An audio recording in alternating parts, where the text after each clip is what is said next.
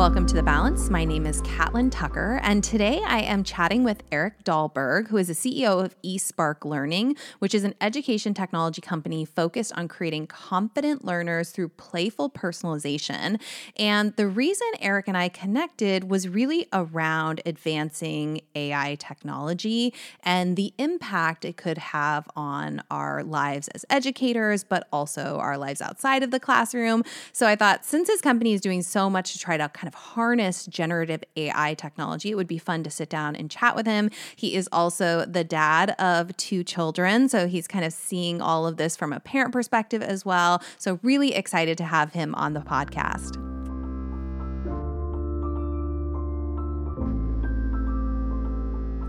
All right. Well, welcome. Thank you so much for joining me, Eric. I wanted to just start. I usually ask folks like what led them to their career in education. So, what kind of led you to want to work in a company that focuses on education?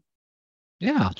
Um, well, I appreciate that question because it's a deeply meaningful one to me. Um, you're right. I've spent uh, I've spent time in a bunch of other industries. I started my career in investment management. I worked in media and advertising for a long time. Mm-hmm. Had a short stint in uh, the legal industry uh, before getting the opportunity to to work in education. And for me, you know, I, I got to a point where um, I think a lot of the you know sort of basics in life and a lot of the the reasons that we uh, you know have a career um, sort of taking care of a few things and had felt like I had a little more, you know, opportunity to do something that was more meaningful and more closely aligned to my values. Um, this coincided with my kids reaching school age, mm-hmm. and so when I got the opportunity to join an education technology company back in 2000, I don't know, 16, whenever that was. Um, I was really excited to be able to do something that felt a little more, you know, closely aligned to, you know, my personal values. And this podcast probably isn't the place to get into, uh, you know, too deeply into like political or or or social, um, you know, opinions and values. But suffice to say, uh, the opportunity to work on on education, in particular, on technologies that hopefully democratize education in a mm-hmm. way that increases uh, you know, sort of equity and access um, was really meaningful to me and um, felt really privileged to be in a point where, you know, I could do something like that.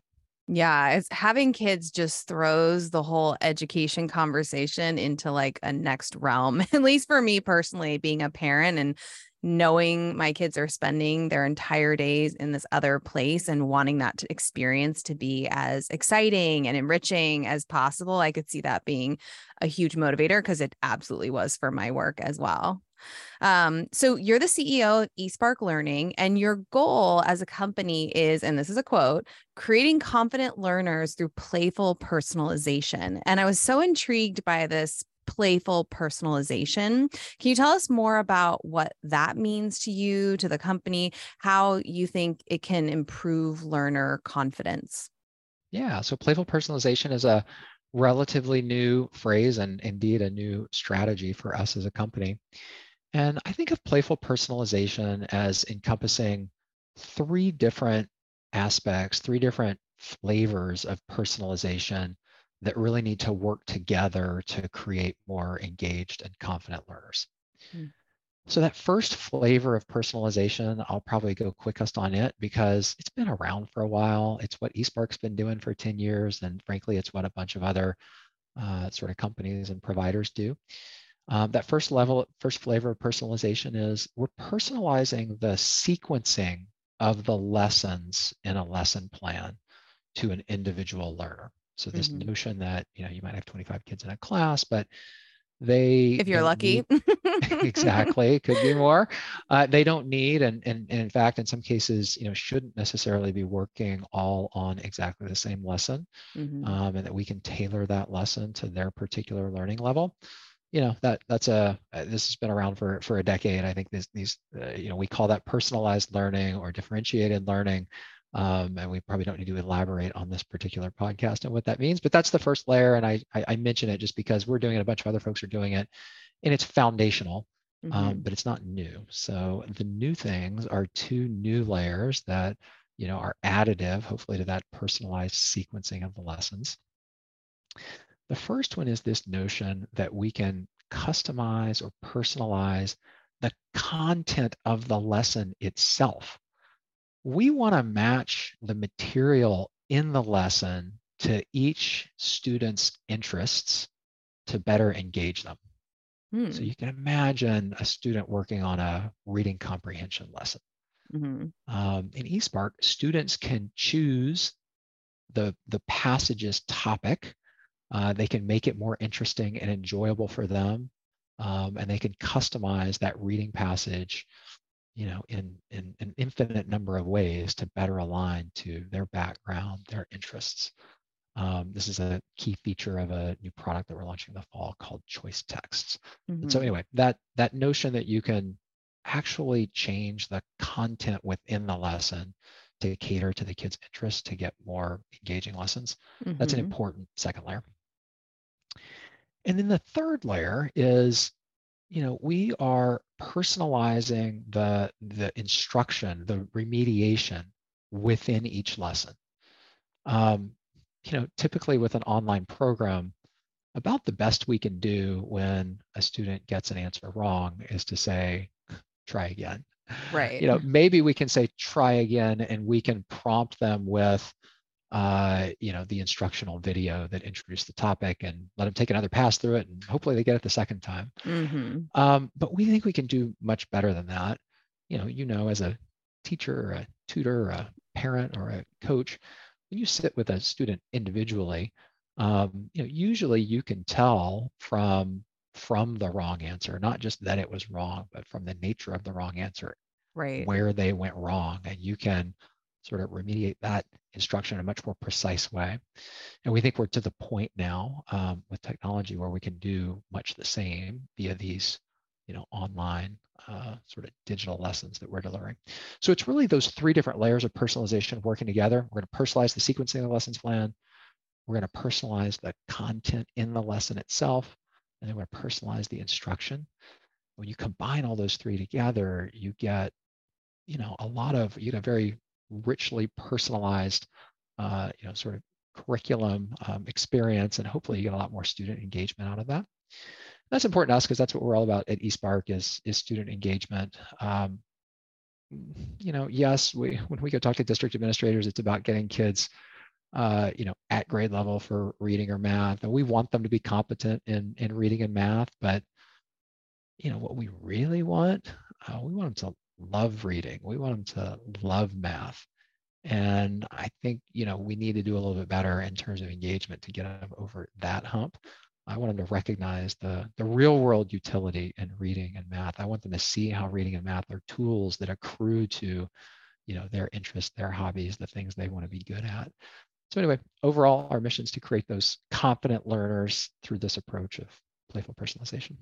And so the reason you and I connected is because this conversation about AI has been like exploding in education. Obviously, it plays a role in the the the products and things that your company provides. So I was curious somebody who is obviously utilizing AI in the realm of education, just having a conversation because right now a lot of the the conversations around AI and education are very fearful, right, about the implications. And so I'm curious, you know, as we have schools kind of thinking about what AI means for them, for the kind of future of teaching and learning.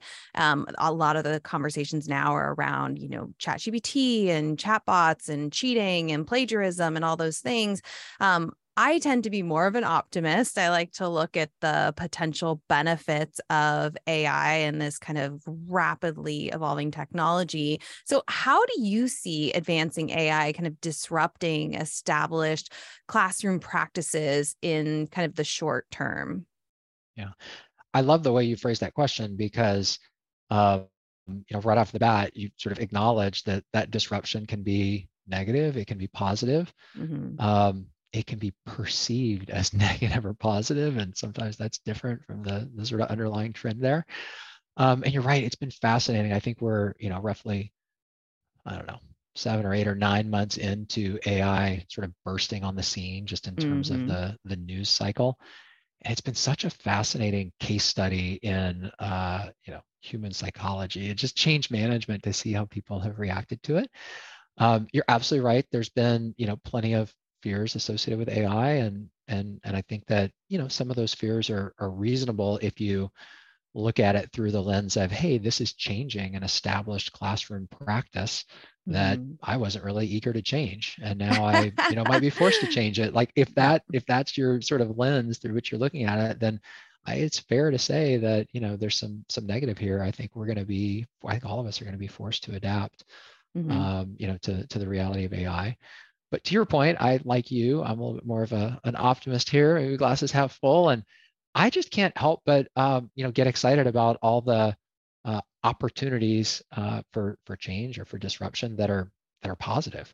Mm-hmm. Um, and I would love for you know if teachers feel uh, you know back on their heels or or or just sort of behind the, the, the curve and, and in a very reactionary mode to AI, mm-hmm um, I'd love to encourage them to uh, sort of try and reframe the discussion a little bit and think about what AI can do for them yep. um, and how they can benefit from it as opposed to, uh, you know, just be disrupted by it because, you know, there's concern that their students are benefiting from it, um, you know, maybe at their expense. And I think that there's lots of, uh, lots of potential sort of opportunities and lots of, um, lots of emerging case studies on that, that sort of positive front. Um, but yeah, to your point, I, I think focusing on the the the good alongside the places we need to change that might be perceived negative is super important. Yeah, no, and I think your comment about change is is a really interesting one, right? I don't necessarily think of change in a negative light, but if you are an established teacher and you're used to running your classroom a particular way and then you have something like these chatbots emerging that then make you wonder gosh if i send assignments home with students can i be certain that my student is actually completing the work? Now as, as a former english teacher i will say like it doesn't take me very long of knowing my students to hear their little voices in my head when they are writing something that I am then reading. And I think whether they are plagiarizing from whatever site they landed on after a Google search or whether it's now like a ChatGPT, you know, I think there's a lot of teachers who are going to catch that this does not feel like the student's writing. But for me, one of the things that I would love for teachers to consider in this moment, because AI is not going to go anywhere, it's just going to continue to evolve, is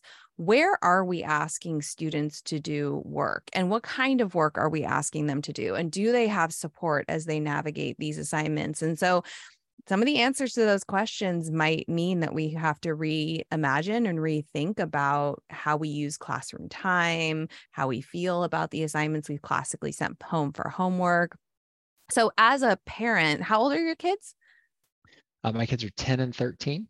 Oh, wow. Okay. So, when you like, what do you hear from them about how they spend their days in classrooms? Are they like actively engaged or do they come home with a lot of homework? Like, what do you see as a parent? Yeah, it's a mix. So my son just finished eighth grade, so he'll be starting uh, high school in the fall. Mm-hmm. Um, Mine too. My daughter, my okay, my daughter just finished fifth grade, and so she'll be starting middle school in the fall. Mm-hmm. Um, so their elementary, you know, experience is very different from the middle middle school experience. Yep. Um, my son, for instance, you know, had one teacher that was fully you know flipped model and then he had others that were a little bit more traditional and so even watching him go from period to period or subject to subject um, there's a lot of you know sort of diversity in that experience right there mm-hmm. um, my mm-hmm. daughter's elementary school experience was a little bit more you know typical with with one teacher who's a generalist teaching all subjects mm-hmm. um, i don't think either one of them have had a tremendous amount of homework over the years Oh wow. Um, but there's this, you know, there there's there's a couple of exceptions there. My my my middle schooler, uh, you know, might have one teacher in each of his middle school years that was a little bit heavier on the homework. Mm. Um, but it hasn't. The homework burden has not been uh, a huge one, and easy for me to say as a parent, but it hasn't been a huge one uh, from my perspective. Oh, that's pretty nice. That's not what I hear all the time and definitely not my experience with that. You know, I think I was always a believer like, well, homework gets them ready for the responsibility of, you know, if they d- decide to go into college and then I had my own kids and the massive amount of homework that, like in fourth grade, I was seeing at home. I thought, gosh, they spend all day in classrooms and they have to come home and sit down and do all this work. It just feels a little bit like overkill. Um, and so I think it's that homework piece that for a lot of teachers, they're trying to figure out how do I handle that in a world where kids can jump online and get answers to questions that I classically would have assigned for them to do outside of class. So I'm curious, like from your perspective, what do you think teachers should be thinking about when it comes to this future reality of kind of teaching alongside advancing AI technology?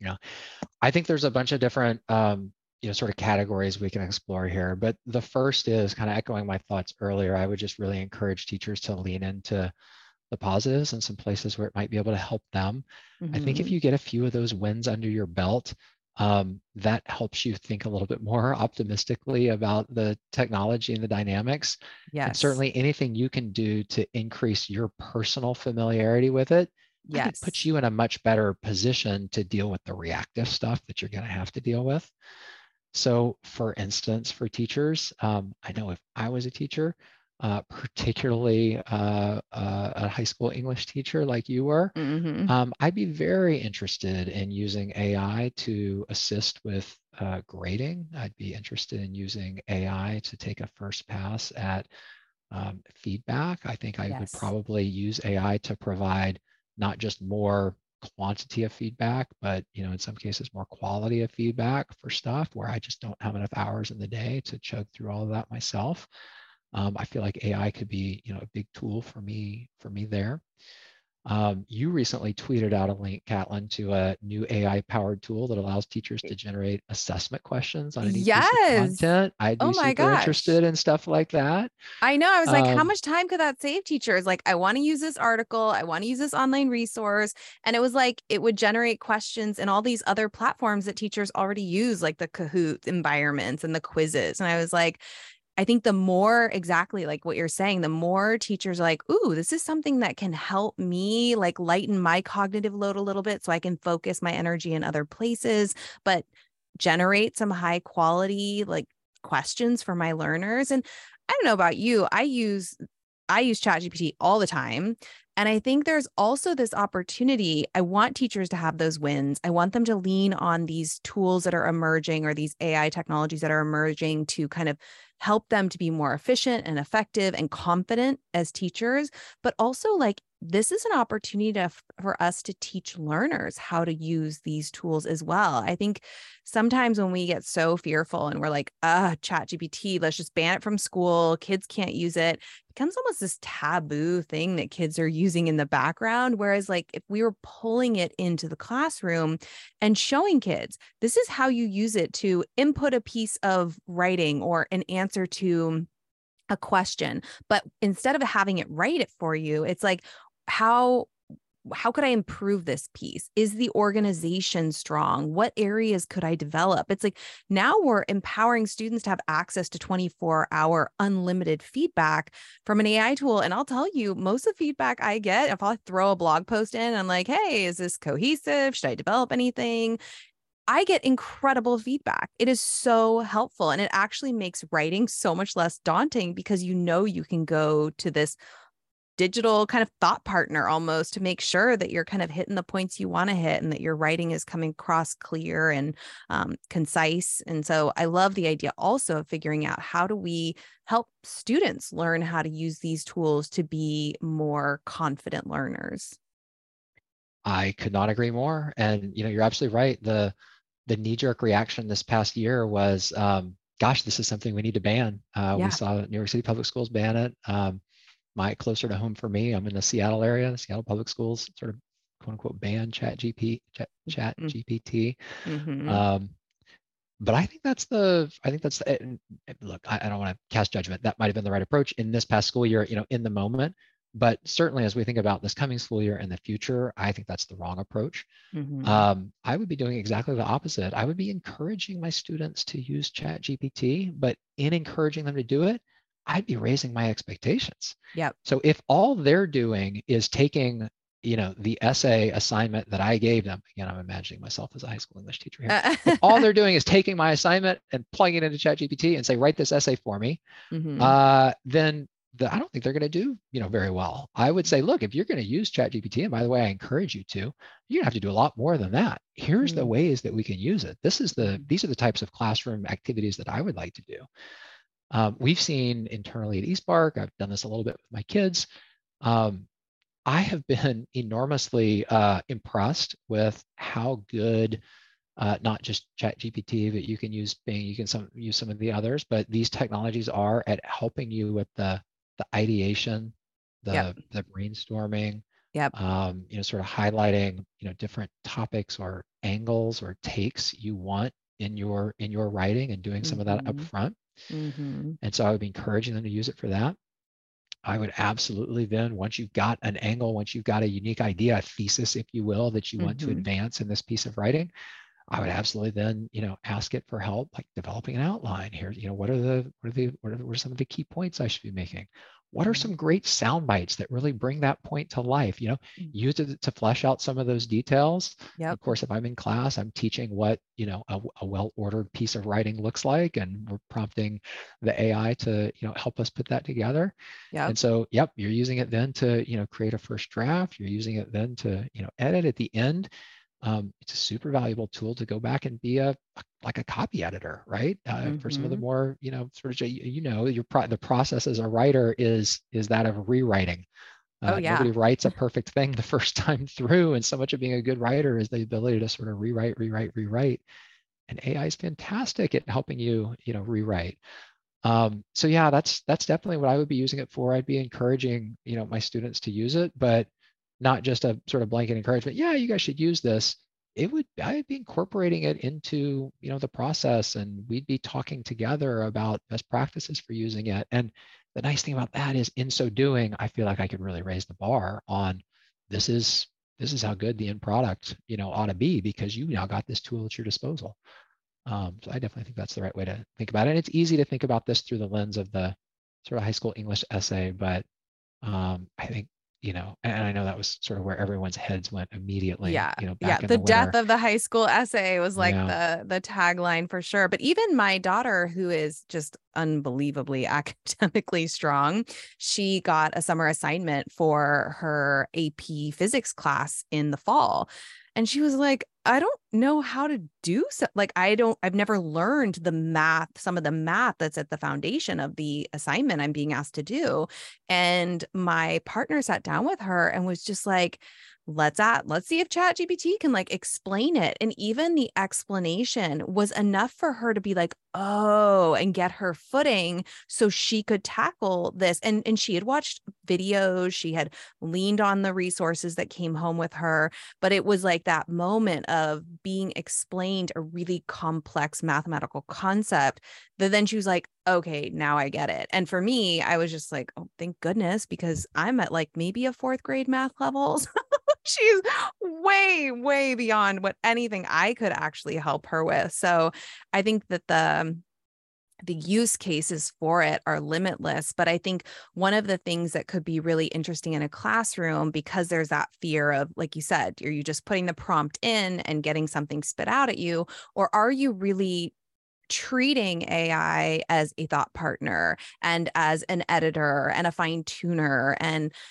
I think the more teachers leaned into almost like pairing those moments of using AI strategically through a writing process or an assignment or whatever kids are working on, pair it with a reflection. Like get kids thinking about, all right, when I put my first draft into ChatGPT or whatever and i asked it these specific questions this is kind of what i learned about myself as a writer or as a student in this particular class like here are my areas of strength. Here are the areas where i'm a little wobbly. I need to spend some time developing. These were the things that were missing from my piece. These are the questions that i have because that's really how we start to develop expert learners. And i think the more we utilize these tools and then pair it with that kind of metacognitive skill building that then we really help students to be more strategic and resourceful. We help to motivate them because they feel like they have support. And in a lot of classrooms, especially those that are set up with the teacher kind of at the front of the room orchestrating whole group lessons, it's really hard for get them to get the specific support and feedback and inputs they need to accomplish some of these really complex tasks they're being asked to do in classrooms.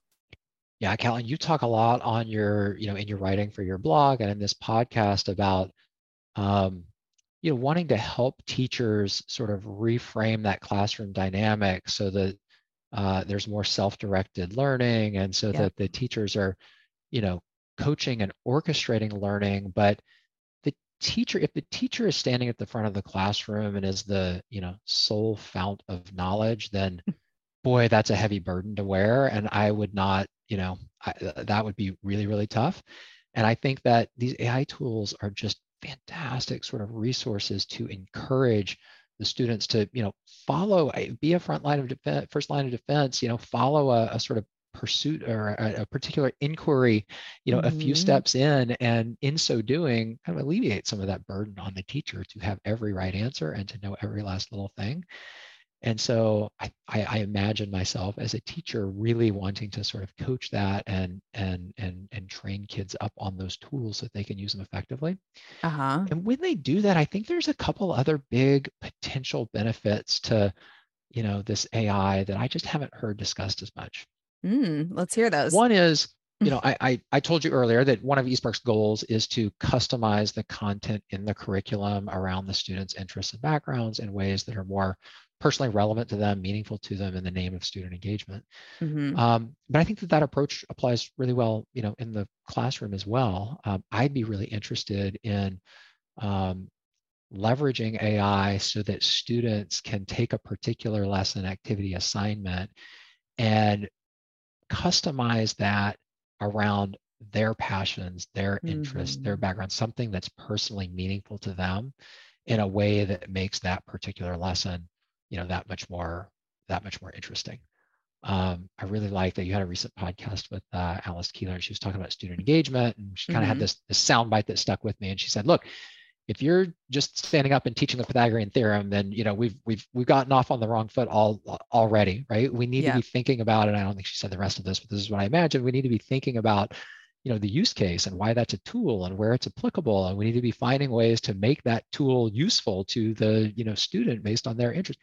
And that's one of those things that I think AI can do really, really well. Mm-hmm. The other thing that I think, you know, AI has big potential for, we, you know, we we struggle in education, um, you know, creating curriculum like eSpark does, or creating mm-hmm. assessments mm-hmm. Uh, that are, you know, free of free of bias, that don't, you know, assume some level of background knowledge, um, that are, you know, truly sort of agnostic and neutral and and you know hit at the the sort of ideals of sort of equity and inclusion that we aspire for but it's really really hard to do when you're mm-hmm. creating one lesson or one you know test one one question that is going to get applied to everybody. Yeah um, i think ai has the potential to you know customize that content customize the assessment questions in ways that you know neutralize some of those biases or more specifically speak to you know the background or interests of, of certain students. And in so doing might do a better job either teaching that topic or assessing that topic because they're able to meet the student you know where they're at um, mm-hmm. based on what mm-hmm. they're coming from and so that might seem a little more ethereal or a little bit of too abstract or you know no but not at all those are some of the potential you know positives and benefits that I'd love for us all to start thinking about because once you start having those conversations about, you know, all the way from one end of the spectrum, hey, this is a tool that as a teacher could save me time and I'd like to take advantage of it. Yep. Um, all the way to here are some ways that this might, you know, make a really profound difference in the longer term. You start to get excited and start leaning in. And that's just a much more, uh, in my opinion, a much healthier way to sort of approach these changes and this new technology that absolutely has the potential to be disruptive um, then if you're if you're feeling sort of like you're on your back foot and you're just trying to whack a mole trying to figure out how to you know keep kids from using this in ways that are that are sort of inconvenient or don't work with the uh, the way the way we've been doing things no uh, totally a little more proactive versus reactive well that's what i always wish for in education is more proactive less reactive but i love your comment about equity and accessibility and inclusion because it's been a big part of my work in the last few years is kind of this intersection of like universal design for learning. I've had just the absolute honor of working with dr novak on written several books together and blended learning you know and how these two things fit together in a really meaningful way. And i hear so much conversation about the importance of equity in education that this is a value most educators have that they really want it to be an equitable learning experience. But then when you really break down, like, what does that mean? Well, if we we're talking about equity, what we're doing is acknowledging that individual learners need individual inputs to reach a particular output. And right now, so much of the burden of trying to give these individual learners what they need to make progress toward firm standard aligned goals falls on the teacher and and you have a lot of teachers who myself included like I know not all people like to read the same text. Reading is actually a really personal experience. Some people love science fiction and others love like nonfiction or self help or these different categories, of genres of reading and then we sit all these this diverse group of learners with different reading levels and different interests and preferences in a room and just make them slog through the exact same text together like it or not interest based or not and if we get to, if there's a future reality in which AI can help teachers to really honor the diversity in classrooms, start to make sure they're building in flexible pathways where each student is really getting what they need to continue making progress, I see that as a really exciting future in which AI would be playing that kind of pivotal role. Because if you want to give students kind of a lens of interest now, you might be able to provide like, here are four short stories to choose from. Which one most aligns with something you'd be interested in reading? But it's still a teacher hunting down those stories, asking students to make a choice, figuring out how to pair that with meaningful learning activities. So it's just, I would love to see AI have that kind of impact because I do think the more it can lighten that load on teachers and help teachers to feel more effective meeting individual students' needs, that's where we get over like the fear and we're like, okay, I see the value. I'm all in. Like this can help me be a more effective teacher and create a much more personalized learning experience for students. Yeah, that's really well said and this is this is not uh, an infomercial for for for eSpark, but like you know, if you indulge me for two seconds, like that, mm-hmm. that's our first stab at it in the fall. We've got a bunch of new lessons coming out. We call it choice texts. Mm-hmm. But imagine your typical you know elementary school uh, reading comprehension lesson. Mm-hmm. Um, we're going to allow kids to determine what they want that reading passage to be about, and then the rest of the lesson is sort of structured on a reading passage that the the student has you know been able to custom custom create craft around their background and interests and back I to your point that.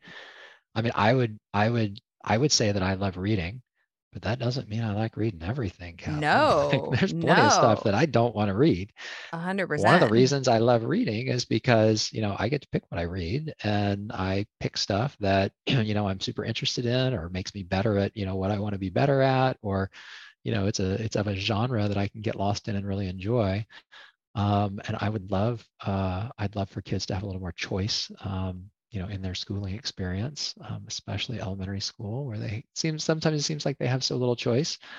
Um, to sort of customize that around their background and interests in ways that that'll that'll really be be be powerful for them.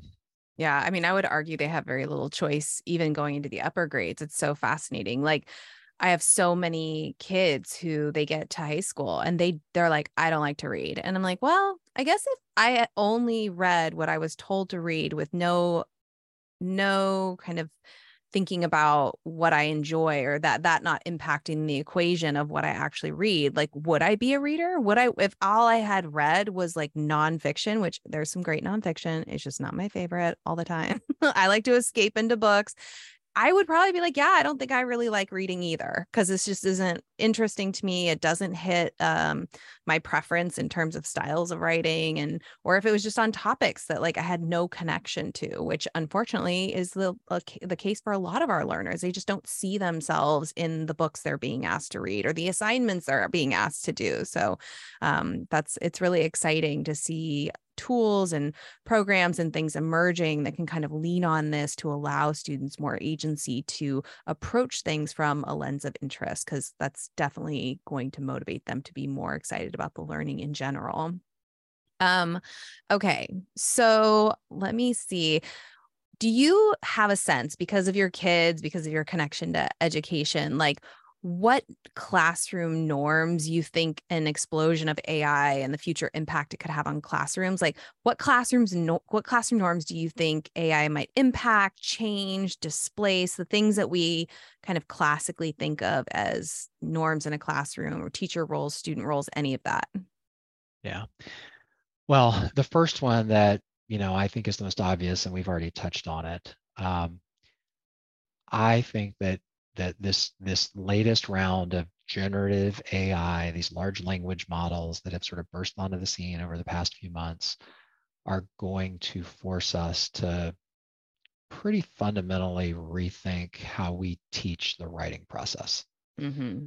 Um, you know, and look, certainly there's a, you know, nostalgic part of me that sheds a little tear and thinks I like the way I learned the writing process, and I wish I didn't have to change. But there's also a part of me that has you know started adopting some of these technologies for my own writing and you know i never want to go back. Right. and so even you know talking to my kids encouraging them to hey have you tried you know you tried ChatGPT for that? Or you know why don't you put that into bing and you know mm. see see what ideas you get. I think it changes things in a pretty profound way and so i think that that's a you know a classroom you know norm that we will see evolve and probably evolve pretty rapidly um, mm-hmm. in the next in the next few years. So that's an obvious one.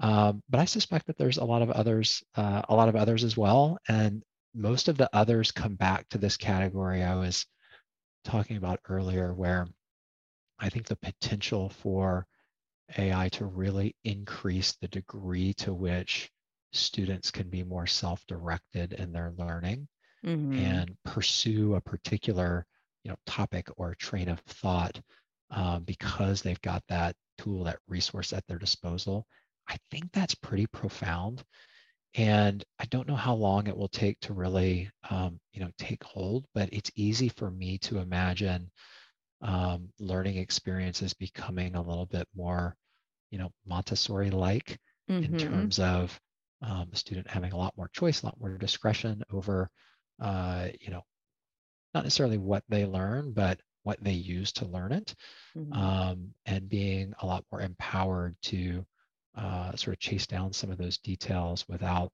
sort of relying on the teacher for every scrap of knowledge that that comes their way. Mm-hmm. Um, and I mm-hmm. think that'll be a pretty profound profound change in the years to come. Yeah.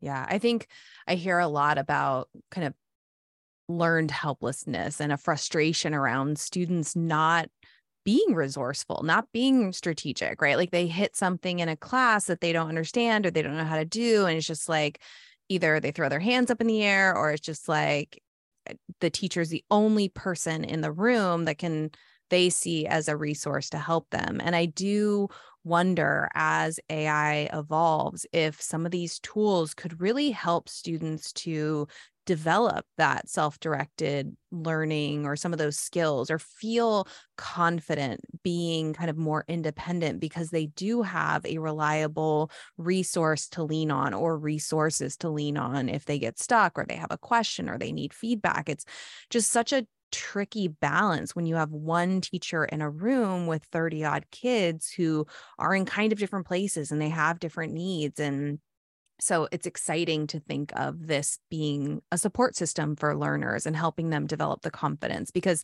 you know one of the questions i was going to ask you is like what should you know educators do this summer to prepare for next school year in this environment where there's all of this buzz around you know advancing ai technology?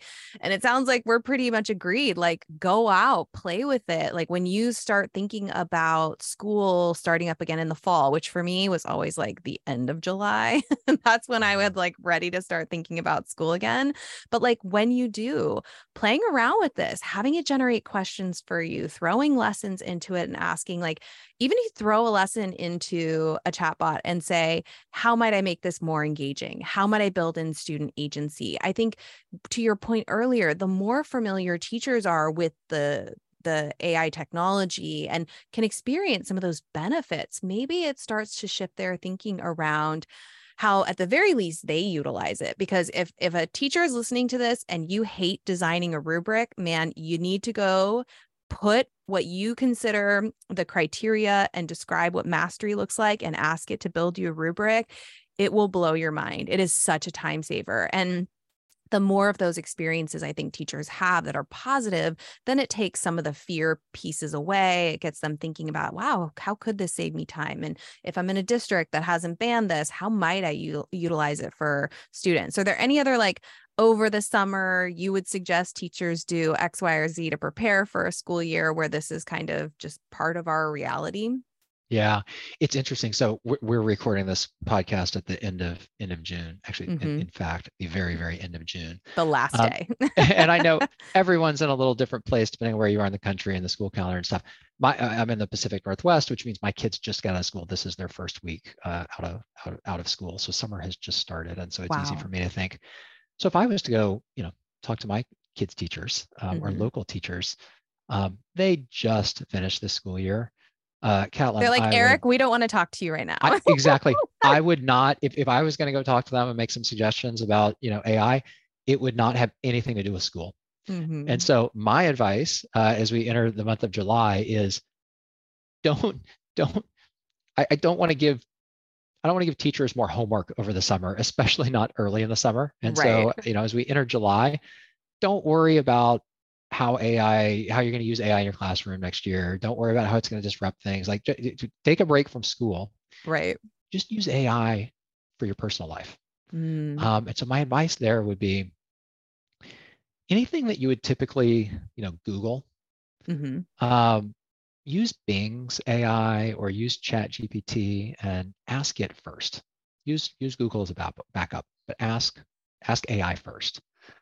I think you'll be really surprised at what you get. I think the nature of your queries will change. I think you'll realize that you can ask much more comp- complex, nuanced, you know, multi-stage, you know, a, you had, we, we sat down recently with the family was trying to figure out where to stay for, you know, an upcoming trip to Spokane for my son's baseball tournament. And mm-hmm. there's a bunch of variables that go into that in terms of what we're looking for. And if I'm on Google, I kind of have to Google those one by one and sort of piece it all together. And it might take yeah. a half an hour we went over to you know Bing and just put it all into one question and we talked to it like a normal human being and it mm-hmm. sorted through all those variables and said here's three places you should check out right mm-hmm. so the mm-hmm. nature of how we use that will i think will change quite a bit i love that um, i would really encourage teachers to download the ChatGPT app on your phone um, and start talking to it start talking to it like it's your personal assistant uh, I know we've had Siri and Alexa and you know whatever for a while. I have not been very impressed with uh, either.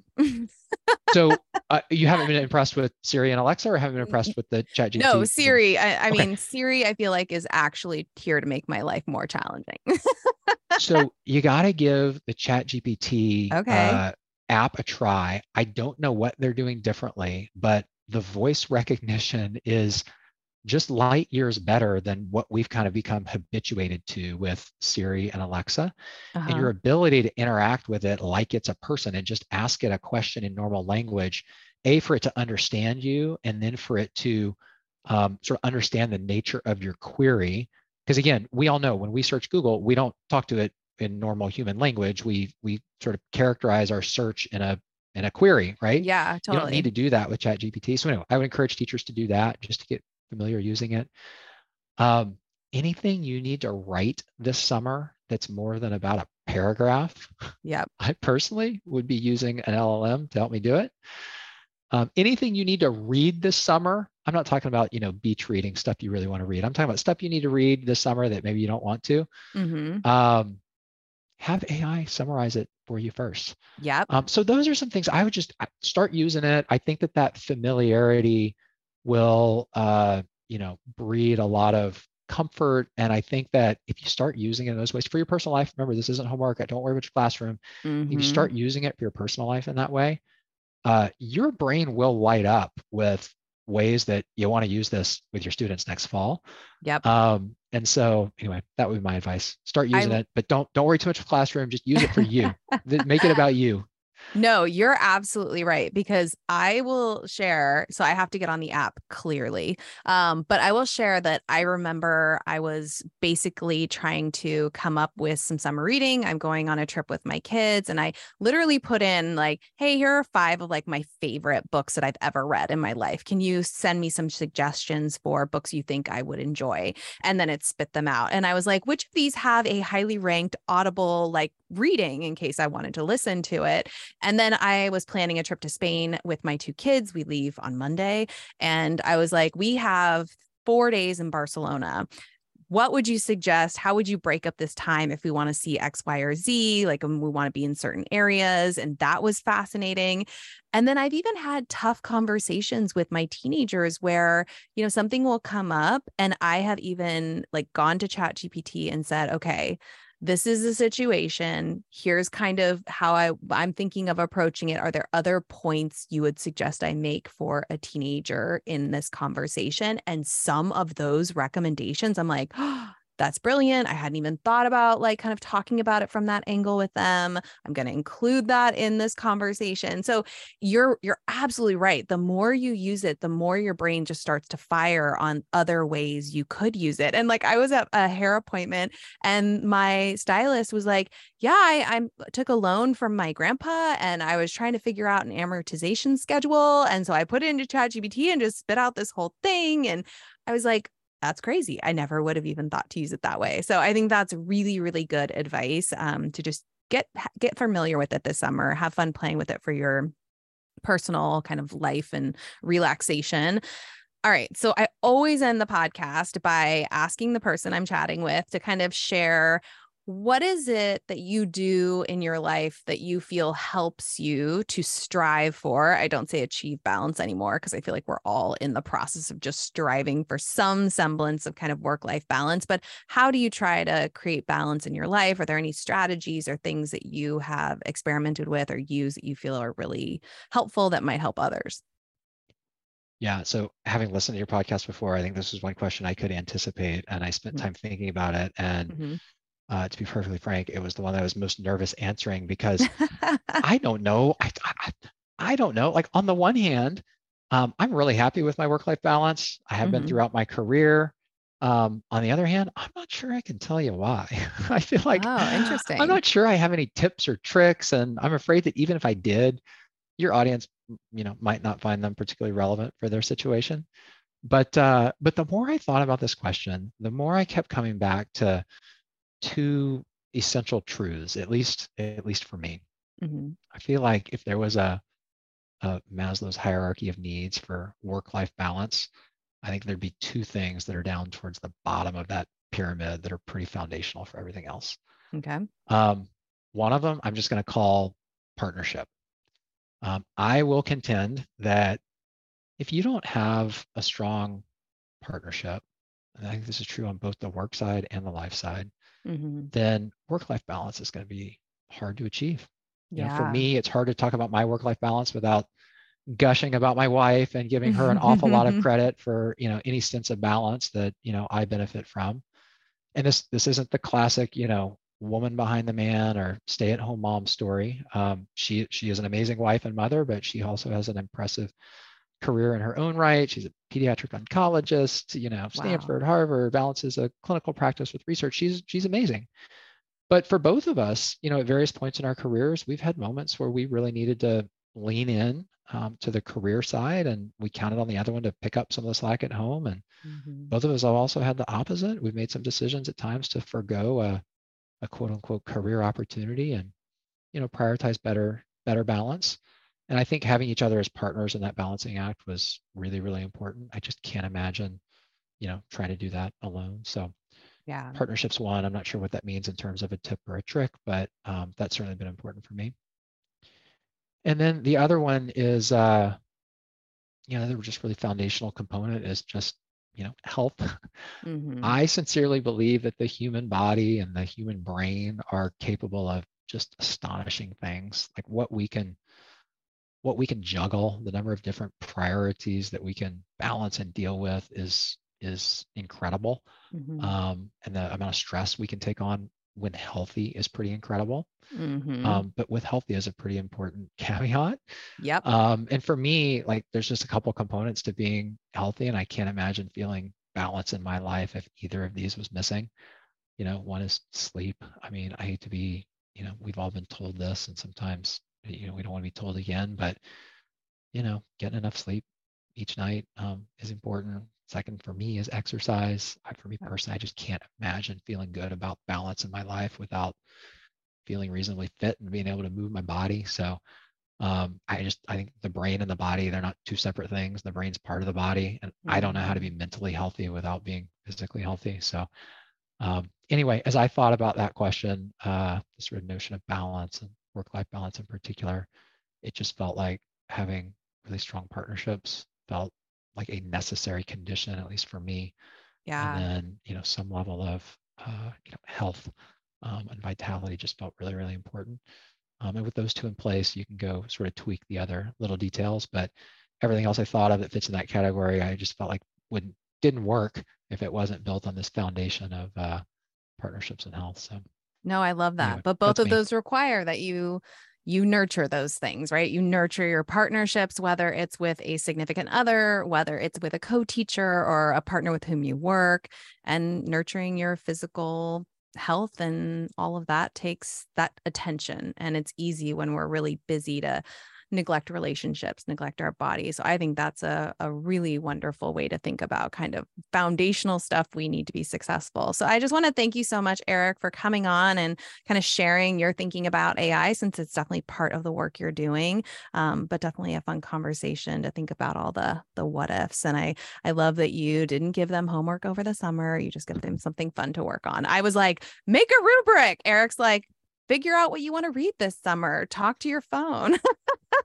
so thank you for helping to balance me out on this episode. I appreciate you having me on and enjoy your summer. And to all your listeners, I hope they enjoy their summer as well. All right, you too. So, this conversation is so interesting. And as I'm kind of leaving it, I really love this idea of encouraging teachers to just play around with an AI technology like ChatGPT this summer, just to get familiar with it, to use it to explore areas of personal interest or to solve particular problems we're facing or get advice about a tough conversation with a teenager like I've done. There's so many interesting ways to use it. And I think Eric's point of being informed, playing around with the tech, getting a sense for its strengths and its limitations. Because, quite frankly, in the after conversation, Eric and I were talking about that this isn't perfect, right? The output in a chatbot kind of interaction is only as good as the input, and there are definite limitations. But I think the more we know about an emerging technology, the more prepared we are to make decisions about how we might use it as educators or how we might help support students in these tools to enhance their own power and potential. As always, I want to thank you guys for joining me for this conversation. If you have any questions, comments, anything for an Ask Catlin segment, please find me on Twitter at Catlin underscore Tucker or Instagram at Catlin Tucker or my website, catlintucker.com.